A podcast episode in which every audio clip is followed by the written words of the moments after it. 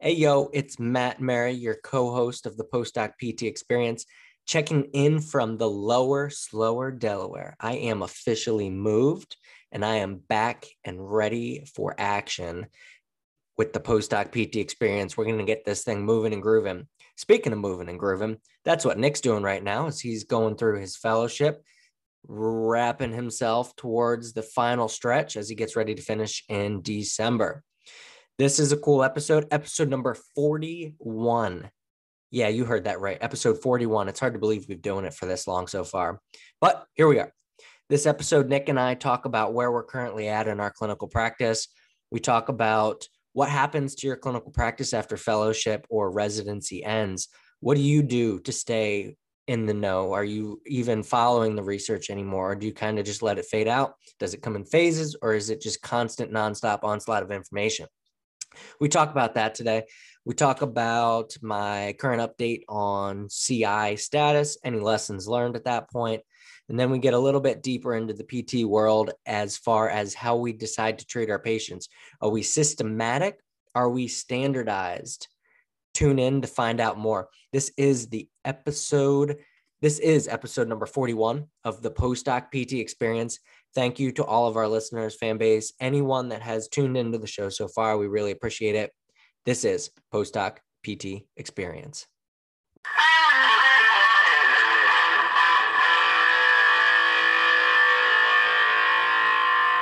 Favorite movie ever? Favorite movie ever. It's a good movie. What's happening, Matt? Nicholas Gula. How the hell are you?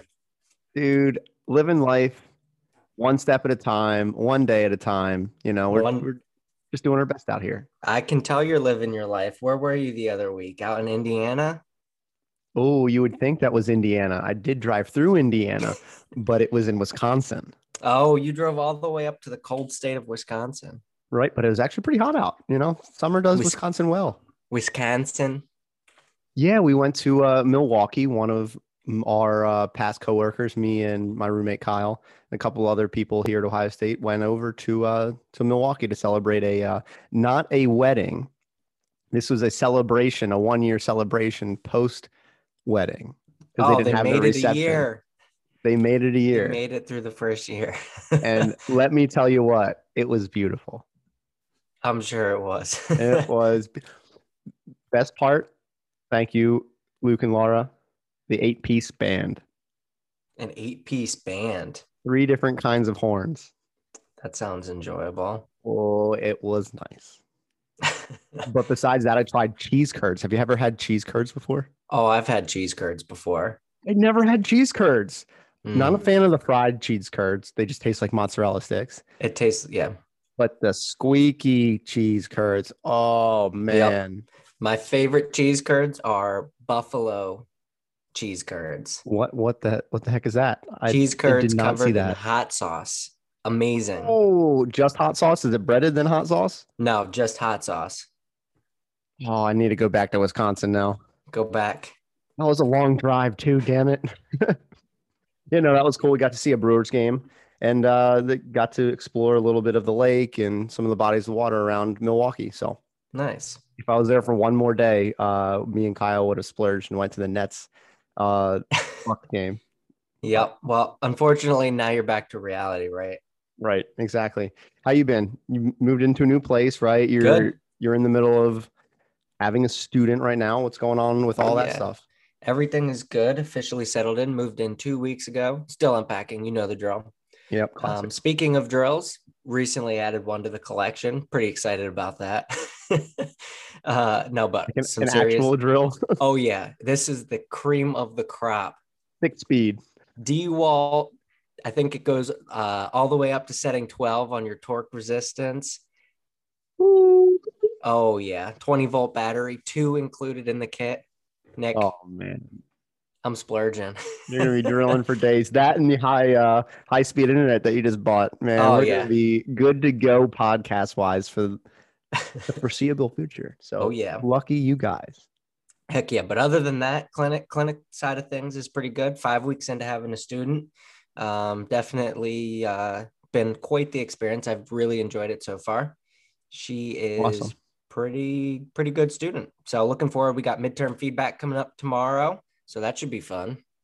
Cool. Any uh any one thing in particular you learned? I know we don't we talked about this last time. We don't have to dive into it a lot, but any one thing that you really uh have taken away so far? Um, biggest thing that I've taken away so far is that it's really hard to be a CI. A good, it's really hard to be a good CI. It's not hard to let your student do all the work and document. It's not. It's certainly not. but it's hard, I would assume, to actually be a good CI from from the aspect of meeting the person where they're at, right? Right. Absolutely. Yeah, I can see that. Well, I'm sure uh, it sounds like you're at midterm, so you got what five more weeks ish. Five five more weeks. You got uh, it. I mean, you're gonna learn and grow, and you'll get better. Don't worry. Oh yeah, that's the goal, right? Isn't that always the goal? Oh, that's the goal every day, buddy. Every day. Something new also that uh that happened between last time we talked and today. I am now dry needling certified. Oh, nice. Mm-hmm. You know, my left upper trap has been a little tight recently well, you know, I can uh I can help you out with that. But was, that was interesting. It was uh, a three three day weekend course. Um, it was through integrative dry needling. They they do something interesting where it's like in between the like the muscular type of dry needling where you just hit trigger points versus the uh, neurologic type of dry needling. They do something in between that. So it's gonna be uh it's gonna be interesting to start to implement that into my plan of cares. Have you thrown it into anyone's plan of care yet? To be fully honest with you, I have not. You have not. Are you nervous? Couple reasons. Number one, I'm, ner- I'm fucking nervous, man.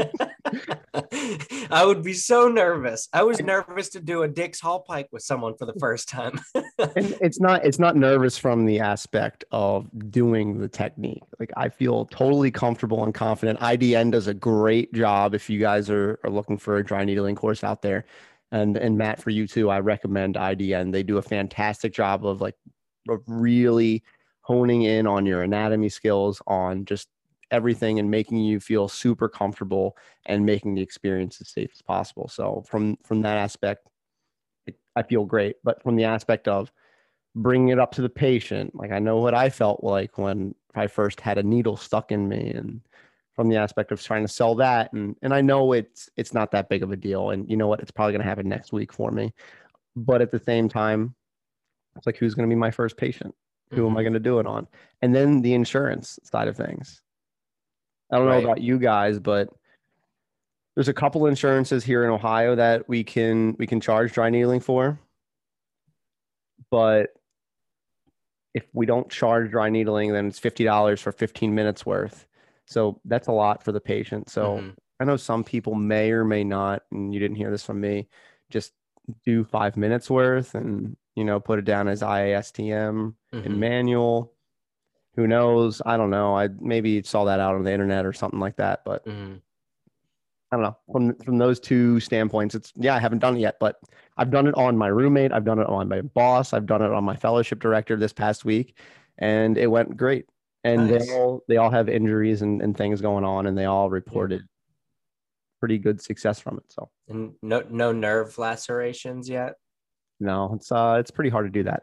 Yeah, you got to get that needle in there. The coolest thing is in the legs and in the arms. And this is not telling you guys how to dry needle. So don't take my advice. But in the legs and the arms, you basically can't go wrong. Yeah, it sounds nice. As long as you listen to the patient and the symptoms, that like stick it really anywhere. Nice. You have to worry about obviously the lung field and and other things around the thorax, but you know, and the neck too. But sure. Other than that, it's not that bad. Nice. Oh, I speaking of uh, clinical things, so you added that to mm-hmm. your practice. Mm-hmm. I think I, I brought this up to you in the past, but I don't know that we've talked about it on the show yet. I'm pretty sure I'm going after the sports specialist certification now. Dude, we haven't even got our OCS results yet. Well, I know. That's kind of why that's kind of why I decided now before I know the OCS results. Yeah, no, I'm I'm excited for you. It's gonna it's gonna open up some different windows for uh different treatment yeah so path getting the uh, emergency medical responder certification at the beginning of August. It's a one day, full day class, lots of hands on skills check components Nice. that, to be tested on. And then How far do you have to travel for that? I am only going to the University of Delaware, so not far at all. Oh wow, that's that's easy. Yeah, it worked Nice. out really, really well. I thought you were saying that there's only like four or five classes in the next couple months. There are there were uh, well originally there were four or five nationwide, so I thought I was flying out to Portland, Oregon next weekend. It would have been fun though. I would have had fun, but uh, it ended up being that our company has a really really good relationship with University of Delaware. There's a couple people in our company that are looking to get recertified, Mhm. and University of Delaware said, "Hey, come on down, we'll do it for you." Sweet. So it worked Funny out Funny how really things well. work out. Funny how things work out. Awesome. What do you why do you want to get the SCS? You just you have the OCS now. Why do you want to have the SCS? because I'm being proactive to put myself in a situation where I'm working with clientele that I want to work with. I want to work with athletic people. Are you saying the OCS is stupid? No, I'm not saying that at all. I would not get my SCS without having my OCS first, especially retrospectively. Well, I do hear that the OCS might be a little bit harder than the SCS. I don't know. I haven't taken the SCS. I've Nope. just heard from some other people. Well, Take it for what it is. so if you're saying if I fail the OCS, there's still a little bit of hope. There's still a chance. yeah. I uh me me and Kyle, my roommate, we're uh we're talking and we both took the test at the same time. Mhm. and we looked at each other and like if one of us doesn't get like doesn't pass right the other person has full license instead of calling them a specialist in pt to call uh-huh. them a special pt yeah. I, I'm right All there in- with you. all in funny jokes We're gonna have to do like a, a show the day of results being released because that's coming up here pretty soon. they, they could be released on our show right now it could literally be any day between now and the end of June. i know i it's the wait is just just killing me but you know whatever No, what's another We'll couple days soon. we already waited three months exactly. What's another month? No big deal. I don't care. It's not gonna hurt my ego or at, at all if uh if I don't pass. yeah, me Oh, it neither. will. Oh, it will hurt my ego. It'll hurt. Need that But- guy blow it up every day. Yeah. but to bring it back to uh, the clinical thing so that we're not boring everyone. But I, to be honest, I don't really care. But I, I do want to bring back the dry needling because I just wanted to hear how how you think it will change your clinical practice besides it just being another tool in the toolbox. It's interesting you say another tool in the toolbox. I'd want to answer your question. Let me answer that question first and let me come back to that tool in the toolbox thing. Remind me. I'll try So- my best. Appreciate it. So with the the dry needling in general, I mean, obviously I haven't had that much experience with it, but picking the brains of some of my colleagues that do it pretty pretty regularly, I know there's probably certain conditions that do better than others with it. From the sense of, will it be my first line of defense on treating pain? No, probably not.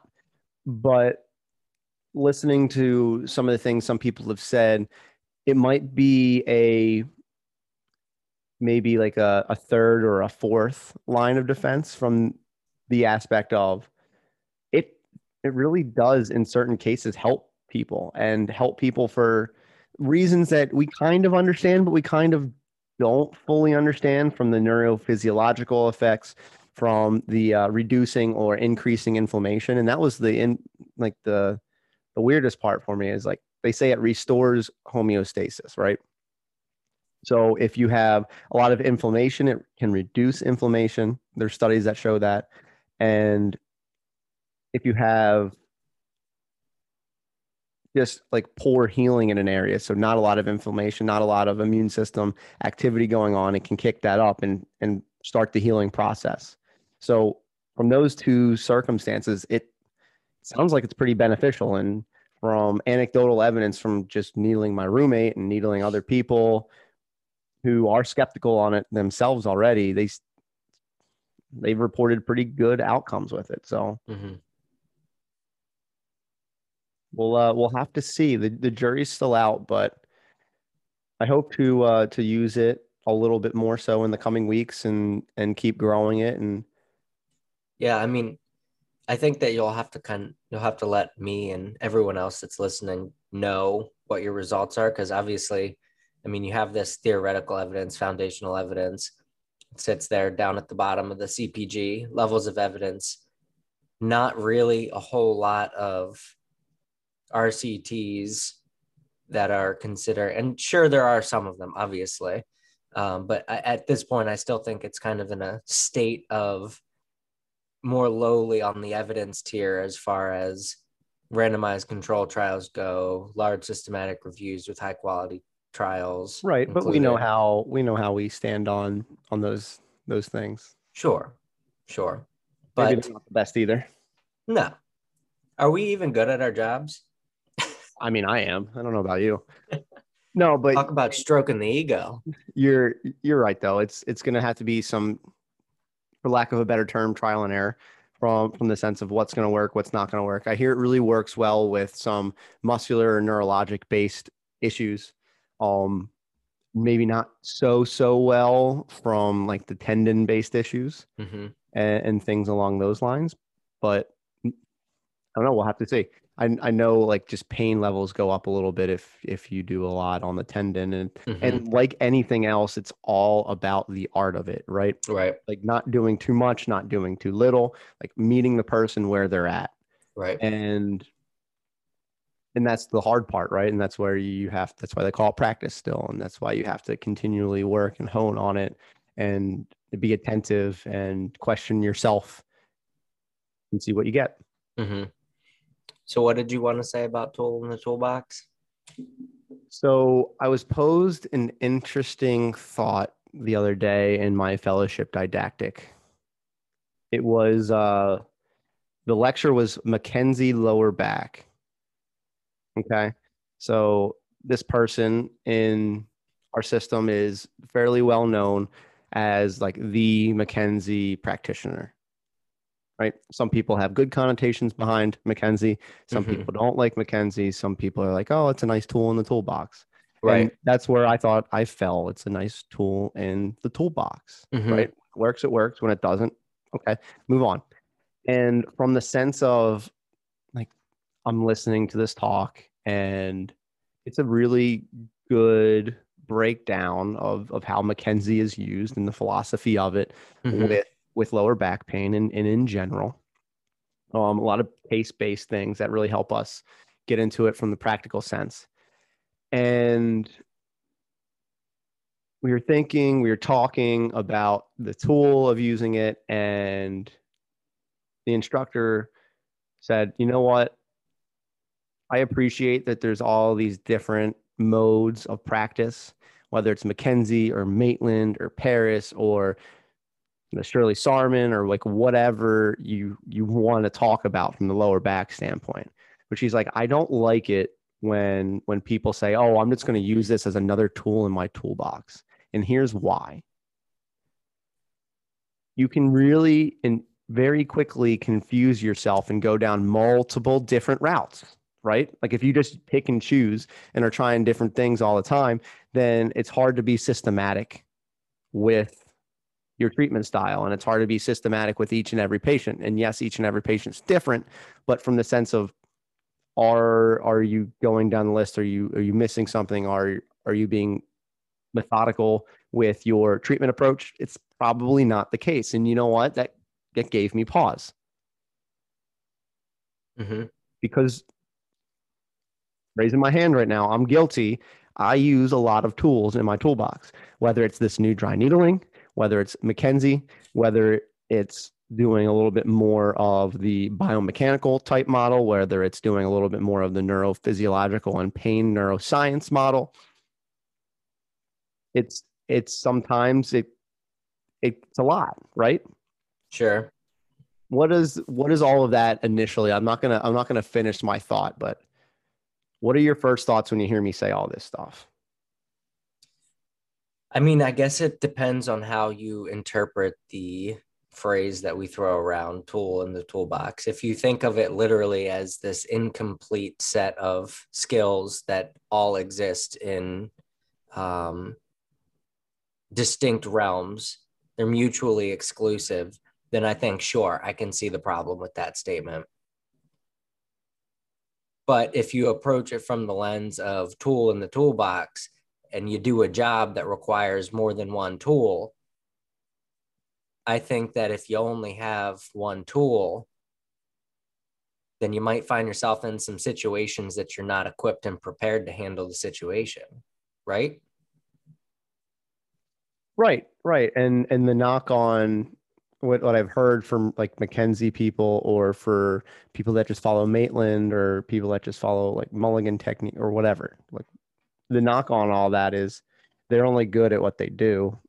And then if it's not in their wheelhouse, they they refer out to another PT or mm-hmm. they say I can't help you. Right. Maybe. So what what really went down was the person was like, in these two visits, I I really tried to get at this derangement type model, right? Give them two sessions. We go based on all of the evidence, all of the objective testing, all of the signs and symptoms that that McKenzie pushes as directing directional preference, mm-hmm. and we chase after it. And exhausting it in the, the first two sessions, if it's still exhausted and nothing else is changed, then we move on to the other cate- category mm-hmm. And start to, to produce other things. But a lot of times they find that this derangement type works pretty well for back, neck, shoulder, knee, whatever. Mm-hmm. Interesting thought, though.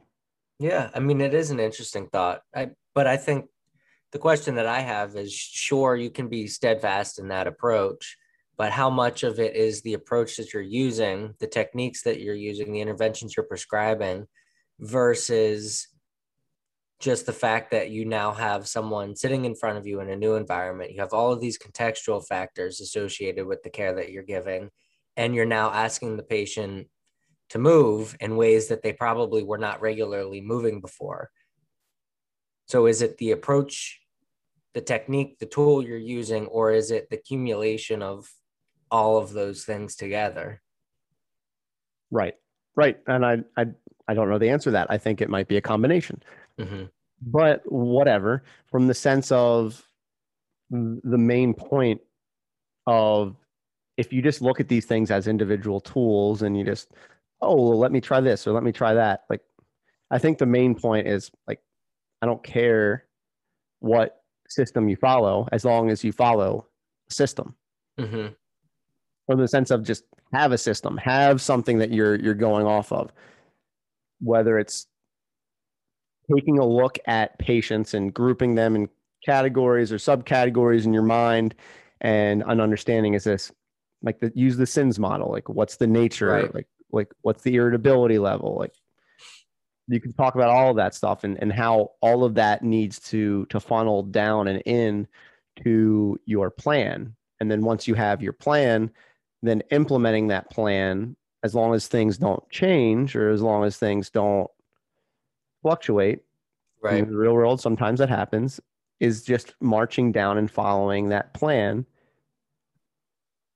and producing what we think is the best type of care. Yeah.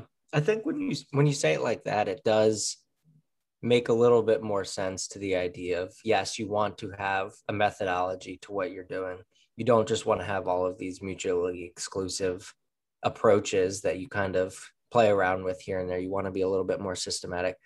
But again, I still kind of think that that that is referring to the definition of tools in the toolbox as items that coexist but can't overlap because I think that inherently all clinicians are probably pretty systematic in their approach. Now obviously there are people that are not. There are obviously clinicians out there that don't really care to be systematic again, I'm going to raise my hand here. Sometimes I feel like that's me. Mm-hmm. Maybe it's a really complex ca- patient and I shouldn't be as hard on myself. and it's maybe it's impossible to be really systematic or maybe it's not i don't know but i feel like sometimes i i don't know i've been guilty in the past of having tools and oh like i know i, I like i know what's going on but like i don't fully understand why this is happening let's try these different things out Yeah. I would on, honestly argue that you're probably just being hard on yourself and you're not recognizing that you are still probably being systematic with what you're doing. I just think that Sure. from you internally, you're put into a situation where it's not quite meeting what your expectations were. And so now all of a sudden, since you are who you are being hard on yourself, you think you're not doing the patient a service or you think that you're not performing up to your standard. right it's uh i'm trying to live in a black and white world where there's uh, a lot of gray Yeah. A lot of gray. no i i i t- fully uh i fully see that and i think you are you're right in some cases i think in other cases maybe i'm just using the tools and Right. sorry sometimes sometimes the day gets hard and sometimes patients aren't responding to things and Yep. sure let's try repeated shoulder extensions Yeah. See what happens. see what happens Oh, plantar fasciitis. It's been five weeks and you feel no different. Ah, let's throw some stem on there. i know but like that all brings it back to even in those situations i need to work better on on having a little bit more of a systematic approach and hmm and taking things a little bit better and take things in a little bit better. Sorry, that wasn't real English. And being able to understand and interpret that and then produce what we're wanting to produce on the So what- side. What does identifying internally through your self recognition, what does identifying your systematic approach do for your clinical practice? How do you know it's going to make you better as opposed to just reflection in action as you go based on the incoming information? I think you can get, and I say this all the time, I think you can get lost in the sauce too easily. Yeah. right i think with with multiple different joints involved or different things going on i think that it's it's really easy to to leave something out or to forget something like if we're we're we're pushing towards like let's just take the shoulder for example let's try to make it as simple as possible if somebody has some sort of shoulder issue let's call it a rotator cuff pathology but at the same time, they have a little bit of numbness and tingling down their arm. That happens sometimes. They have a little bit of neck pain and they have a little bit of just range of motion deficits in their neck. Maybe shoulder blade pain too, if you want to throw that in there. Just reacting in the moment in that case is going to be good. Like, sure, like we can use our clinical skills and reasoning, but having that approach and having a little bit more of a mind map and, and something to to piece it together so you don't forget about the shoulder and the rotator cuff so you don't forget about the thoracic spine and potentially the ribs that are involved or you don't forget about the cervical spine and mobility deficits or some of the uh, the things that are tacked down in the brachial plexus that may or may Mhm. not be causing some of the issues downstream Right. and that's just one example. And Yeah. yes, I know it's still very abstract what I'm saying for this systematic approach. Yeah. I and, mean, and I'm still searching for it. and by systematic, just to clarify, you don't mean standardized, correct? No, no, I, Okay. I definitely don't mean standardized. Because I, I know that there are a lot of clinicians out there that are pretty strong advocates for standardized approach to patient care with with certain things in particular What are the, like what? so like what i'm talking about is let's say someone has a knee replacement or they have an acl reconstruction then I, I for, for example the university of delaware has done a tremendous amount of research in both of those areas They and have? so, oh, you've never heard of them before? Excuse me. Yeah. yes, I, yeah, I know. Sorry, keep going. but the point that I'm trying to make is they, and one of my mentors was I'm not going to say he was truly a direct advocate for it, but he definitely was more on the side of having a standardized approach, not systematic, standardized approach to treating certain things because of what the current state of the evidence is. And we know that this is right now the best thing for the patient. So they have a sheet of paper and they literally check the boxes? To an extent. LSI under 80%, NMES, maximal intensity possible to tetany. I, will do for everyone. I'll do that. I mean, I can see I can see why the theory of it is not great, and we're not technicians from the sense of oh, this is this is who you are, boom, go there, and obviously there should be some differences even between ACL patients, even from Lucy and John, you see 45 minutes apart, mm-hmm. right? But I mean, I I would argue that they're probably not as standardized. Maybe like they're not rigid, right?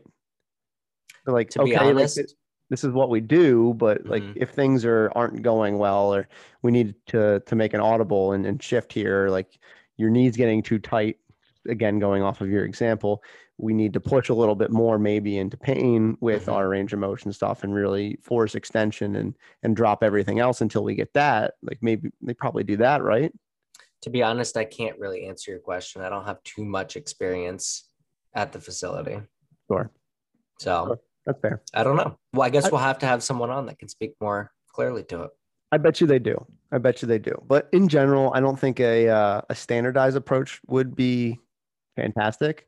Mm-hmm. But more of a systematic of again, like and I'm and I'm thinking about this, and I was thinking about this before the podcast. I'm like, what is my approach? And now that we're talking, like the more that I think about it, I'm I'm more in the the bucket of having my approach as the SINS model. Mm-hmm. Right? Severity, irritability, nature. Help me out with the other two. Oh, you're pop quizzing me right now. the stage. Uh huh. What was it? What did what you said? Stage, irritability, nature, severity, severity irritability, stability, nature, stability. Yeah. I wasn't changing? quizzing you. I forgot. Oh, okay. Dr. Keating, I hope you're listening. I remember. I had a glass and a half of wine tonight. It's been a long week. Sorry. it's excused. But I feel like those things are or how I I standardize my mm-hmm. care and and I do this a lot in my my evaluation where I always classify the person, but I don't always bring it forward through my uh my daily notes and maybe I need to start doing that to mm-hmm. to make sure that I'm still like on top of the ball and sure I'm doing that in my head mm-hmm. so to speak, but it'd be nice to see on uh, on paper or in data, whatever mm-hmm. you want to call it, what that change look, look looks like. So right. So you're a strict SINS. I think I'm probably not too far off of that. I don't think I would go as specific as saying it is the SINS, but I definitely take a more irritability based treatment model. Um, so like for instance, symptom based care. So using SSMP, using treatment based classification for low back pain. Um, I think which one? Which one? Uh, the updated, of course. Well, that's symptom based care. Yeah. so there, there's my systematic approach. Then I guess treating based on irritability and obviously underlying what what their health information is. Right, right. And I think nature, nature for me is a big part of it, and what we think the main driver right. is, and and sometimes that that can change. Mm-hmm. But understanding like what's the main driver, what's the main thing that's going to uh, to help decrease the symptoms and increase their uh, function. Right. Ultimate goal, right? Cool. yeah, no, I, I agree. I think I think that helped me right there. I'm I'm probably not probably I'm going to. When you ask me next time, we uh we talk to each other how this goes, but I'm going to write it down for all of my uh all of my daily notes. Shouldn't be that as hard. far as S I N S S. Yes. Okay. Yep. Yeah, let me know. It's going to be written down. It's going to be uh, updated every day. I'll, Every yep, and I'll tell you tell you how much better I feel. Okay. I look forward to hearing that. This is going to be a peace of mind, I think. Yeah. more or less, because there's so much going on right now, and You're going to be a week and a half into it and you're going to forget. mm, maybe. Well, the nice thing is we use Epic, and I can just put a smart phrase in and Mm, not have to worry about it there you go. ever again. Just F two through it. Yeah. Boom. Boom. Well, uh, you you were telling me before you had something for me, something something else new. What uh, what is it?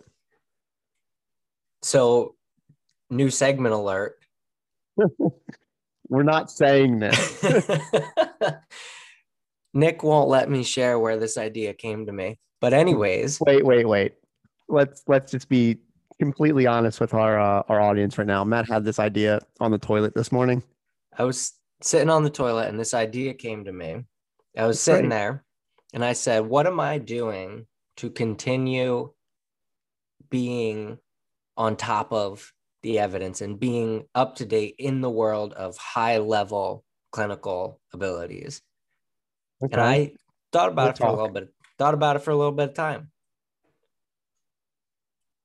And I'm waiting for it, man. you're waiting Come on, for it. cliffhanger. Well, to be honest, to be completely honest, I'm not doing anything close to what I was doing in residency. Now, obviously, that might be natural progression, like it's bound to happen. I'm sure you would talk to most people and say, oh, yeah, when residency was done, I was done. But I mean, not everyone would be like that as either.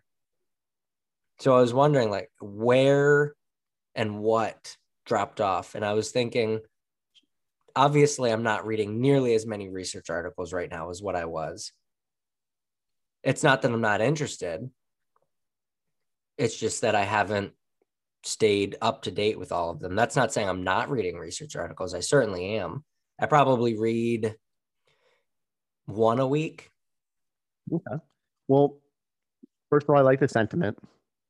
Second of all, devil's advocate. What do you think? Would it change how you treat on a daily basis? Mm, no, You did probably something not. different? Okay. So what are you talking about? I'm just asking you what, like, is that, do you think that that's okay to let that happen? Do you think that that's inexcusable? It- what are you going to let that happen to You know, yourself? you know, I might have to kick you off of the show because co-hosts have to uh, be held to a higher standard than guests, and you know what? You're just not cutting it.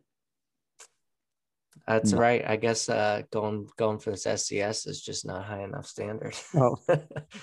Obviously, I'm just kidding. No, I I really think that. And Again, I'm going to echo this. I like the sentiment. I think we need to continue to to evolve as the evidence evolves, but let's face it. On a yearly basis, number one, there's a shit ton of evidence that comes out, right? Every day. every day like you can you can drive yourself absolutely crazy trying to read it all and let me tell you even if you do that you won't read it all No. right so the next thing to think about is what kind of evidence is coming out every single day hmm i bet you one third of it is pretty good Sure. Maybe, But- maybe a third. but also do you base your clinic changes on let's say one randomized control trial Maybe for the specific group of subjects involved in the study. Maybe. I Maybe, mean, that's got to be that's got to be a damn good RCT. That's got to be a damn good RCT. Got to have really high power for me to change right away. I'm sure there's one out there. My my point is I think staying up to date with the the newest uh clinical practice guidelines, the probably more so the systematic reviews and meta analyses that, that Mhm. piece together all of this stuff. And every now and then reading some clinical commentaries from the, the thought leaders of our profession, I think Mhm. is more than enough.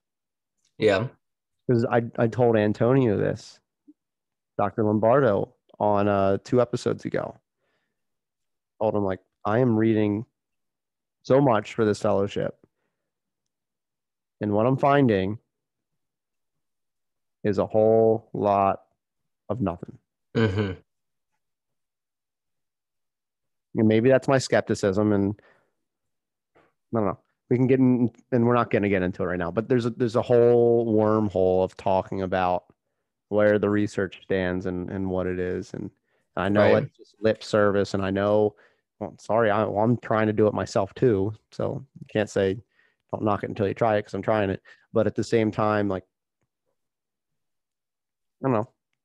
I I appreciate the work that goes into it, and we need to continue it, and it's all valuable but it all doesn't change our everyday clinical practice. Like there's no bombs that are dropped on the world of PT on a Right. daily basis.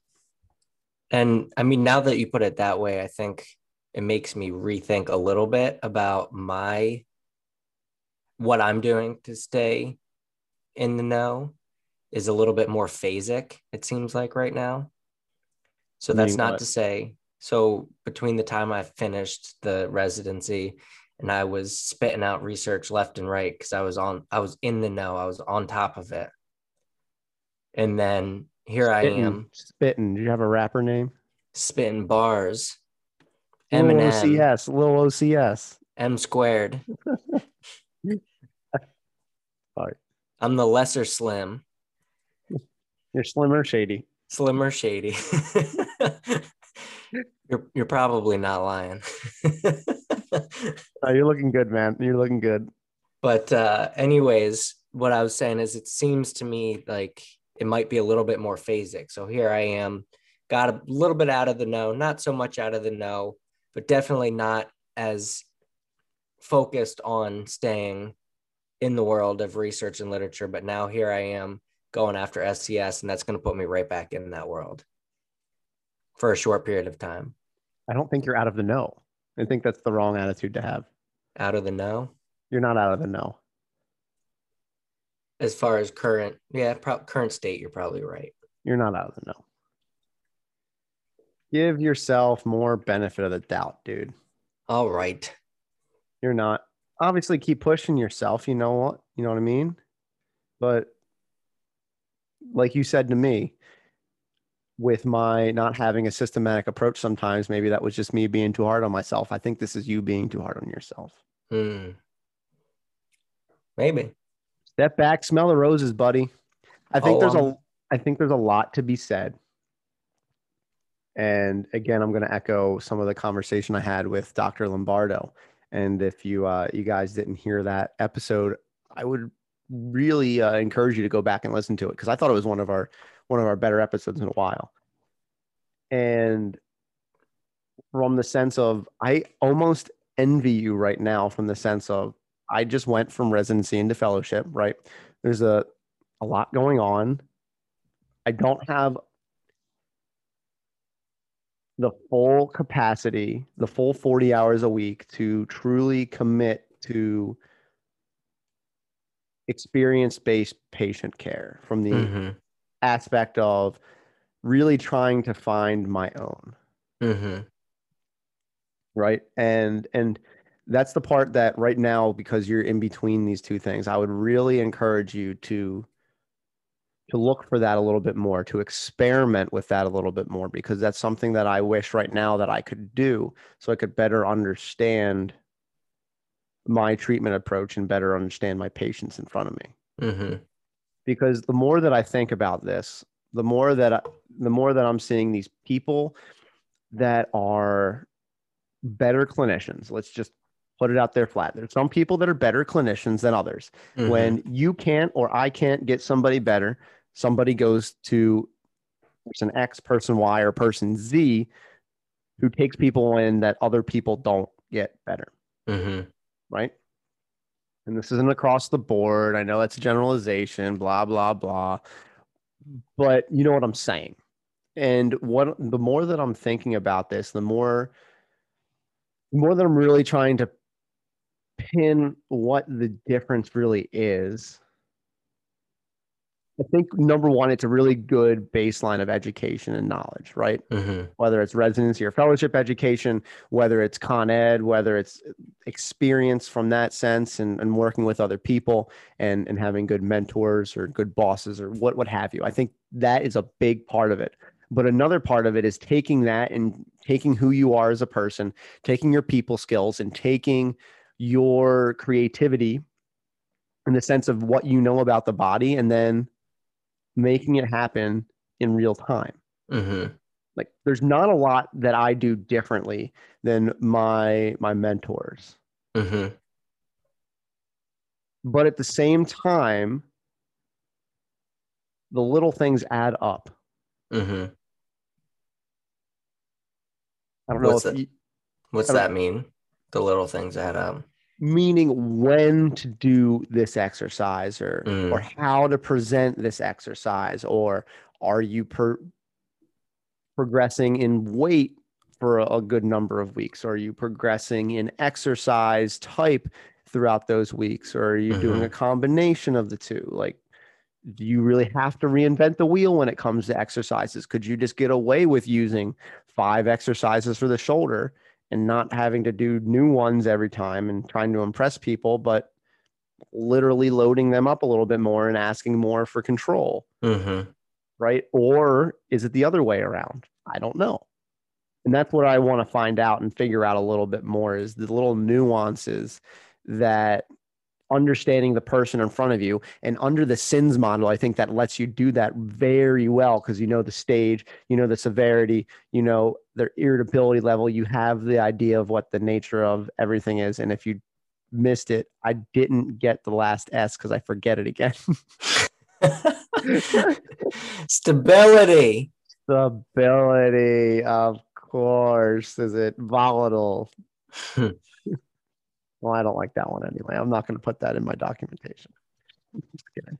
But from from that sense, like using that information to really craft and hone in and and whether it's your your spidey sense, so to speak, and, and what you do in the moment, or if it's a more thought out, formalized system.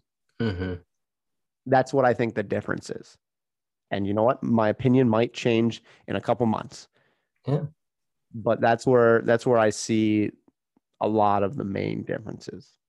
Gotcha. I think, I mean, I don't really have anything to comment on that. I think I, I'm in agreement with everything you just said to me. Well, that's not fun. I'm sorry. I don't have, I just, Nick, I wish I could disagree with you right now, but I, I, I don't. No, uh, please don't, because I think I'm right. But uh, from from the sense of when you hear that, is there something like can you implement that right now? I know you have a student and that makes it hard. Yeah, it does. But maybe after the student? I think so. I think one of the things that I focused on post residency early on was more on communication and relationship building with patients. Um, that's important. Sure. Because residency, like like you said, there's a lot of other things that grab your attention, and so some of those other things are easier to overlook in or when providing care. So I think right now, now that I have developed my communication style, I know how I interact with patients it's worked well for me so far. I don't really foresee it changing. Mm-hmm. I've discovered I have a very high level energy treatment style for the patients that get it. For the patients that don't get it, I there's definitely that accommodation modification. But I think that you raise a good point. Like it, it really is a good time now to start thinking about those little nuances in how you're delivering the care and i do i do now that you brought it up in a particular way I it might be a little more sold on adding in that sins into the the subjective or objective section each time. Yeah. Because I'll tell you right now, there are some instances in which I look back at a patient's flow sheet and I say, damn, I should have progressed this weight or switched this exercise to this. And had I looked at how many weeks post op they were, I would have done it a hell of a lot sooner. Right. Or even if it's not that, even if it's just like you get caught up in some other symptoms and you mm-hmm. you might forget about the basics and the foundation level things or whatever. Who knows if those things aren't even important, but at the same time, like like I said, having a system. So like one of the things that I'm thinking about is like I don't know, like I know what the evidence says, right? Like we've read these clinical practice guidelines, but I want to see it in action for myself. Mm-hmm.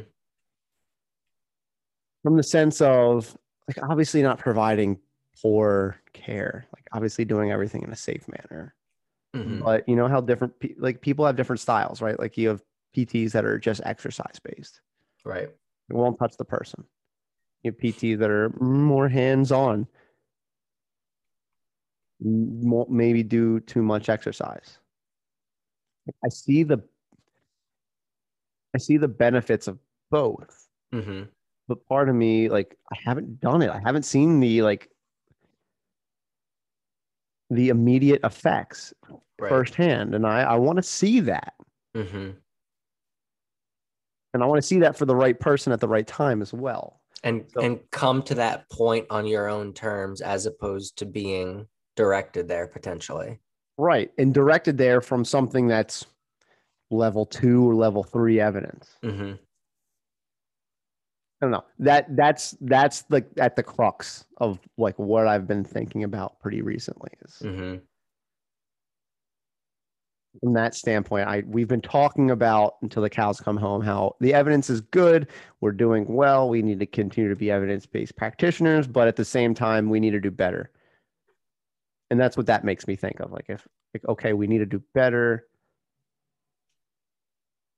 And, and again i'm not saying like don't follow the evidence and just do whatever the hell you want. That it's not what i'm saying. Mm-hmm. please people listening don't interpret it that way. Nick wants to stick a needle in your foot for your neck pain. Well you know that might work. But you, you know what I mean? I get it. I get it. I think you're onto something. Cool. I'm glad. Uh, I'm glad we uh, we agreed, and I'm glad we could talk about this because I uh, I've been thinking about it pieces at a time, and I think it was nice to uh, to talk through it a little bit and yeah, make myself articulate it a little bit more. So when do you finish up and get to implement it? I don't remember. What do you mean? Like when do you finish up your fellowship? December. December. Yeah, I just finished the uh, I just finished the, the spine, so I did all my spine content nice. on the cervical, thoracic, ribs, and uh, lumbar. So you're almost there, getting closer. That's that's the meat of our uh, our fellowship is the spine mm-hmm. stuff. So you're on the way out. You can see the lighthouse off the coastline in the wise words of Peter Miller, Dr. Peter Miller now. Dr. Miller. How the hell are you? no, yeah. No, I'm all I mean, I want to implement it now. And right. I, I, I can implement it now and I need to implement it now. And I will implement it now. But to be perfectly honest, my my mental space and everything that's going on and freaking three or four research projects and yep. presentations a week that I need to fucking do. Yeah. I get not, that. There's just not so much room no. up there, you know? It's there's not. You can't do it all. And you can try, but you're gonna slack and not be as high performing in certain areas. So it's better to tackle it one piece at a time, Nick. Thanks. Appreciate that, Matt. You got a long career ahead of you. Maybe. Who knows? That's why they call each day the present because it's the gift. I hate you. what would you do without me? Come on. oh boy. Without me. I think we should end it there because that was a great one. yeah, let's wrap it up. Here's uh for for people that uh that are wanting this, the the teach me something segment is going to move more into what I learned this week, not to be confused with what I learned in boating school is. So what'd you what'd you learn in boating school? what I learned this week. what'd you learn this week? I've been I've been tinkering a little bit with my car and in trying to understand cars a little bit more. And one of the uh, one of the things that I get lost on now on Facebook with the videos. Oh God. is, uh, is a lot of just car videos and explaining things. And I never really, and this is probably really stupid. Maybe you already know this, and maybe this is very fundamental. But with a car, it's important to let the car run a little bit before you go ahead and and beat on it or or drive pretty aggressively or even drive in general. You know why? Something about the what is it? The joint expansion and it takes pressure off of some of the parts of the engine. So that might be the case. I don't know too much about cars, but for one of the reasons, it's the oil temperature. Mm-hmm. Right. So oil's viscosity at a lower temperature is it's, much higher. Yeah. Viscosity at a much higher temperature. And I might have mixed that up, but you know what I mean. It's it's thin liquid. I know what you high mean. High temperatures. it's thick liquid at low temperatures. Yeah. So and there's a it's perfect. Slow. Go ahead. I was just gonna say it flows slower when it is thicker. Right. And you want the oil there to theoretically lubricate all the pieces in the engine so things can go. Right. So it would behoove you and me and everybody else listening to maybe, especially maybe in the winter, to either wait a couple minutes or warm up your car beforehand before you leave. Mm-hmm. So you get that oil nice and warmed up, ready to go. Nice. And here's I... here's the second part. Here's the second part. Wait. All right. all right. I'm ready. Thing. Oil can also get too hot right? Especially if you live in more of like a desert climate or you're doing mm-hmm. a lot of like high performance, either like racing or like whatever, right? So that's where the radiator comes in. And a radiator is essentially just something that allows airflow to pass through coils that the oil has to run through. So it cools it off. Nice. So if you're going to put a turbo on your car Matt, you might want to think about getting a radiator. All right. Good to know. I'll think about that for my next car that I buy. Cool. All right. Before we go, I'll tell you what I learned this week. Oh, baby. So, new townhouse means new responsibilities, new drill, new drill. Speaking of drilling, hanging curtain rods and sheetrock. Mm-hmm. You can't just put the screw in the wall. No shit. I learned that this week. you got to drill a hole first. Yeah, it's called a pilot. Yep, I ruined ruined one or two screws. is it is it sheetrock or is it uh plaster walls? Um, that's a great. What's question. the difference? I don't know what the difference is, to be completely honest. Neither do I. All I know is that there's a grinding material over top of hardwood behind it. Whatever that is. I think that I might be know. plaster. Maybe. I, is it an old townhouse or a new one? Um, it's. I mean, I can't imagine it's within. I I can't imagine it's older than six years. Uh, well, it's probably uh, what you were saying. It's probably not plaster. Plasters, mm-hmm. plaster walls are like really old. Yeah then it's probably not. From what I understand. But uh, needless to say, figured that lesson out. Curtain rods are hung. I'm proud of myself. Good to know. Good to know. I'll keep that in the back of my head. well, I'm Nick. He's Matt. We are the Postdoc PT Experience. Thanks for tuning in. We'll see you guys later.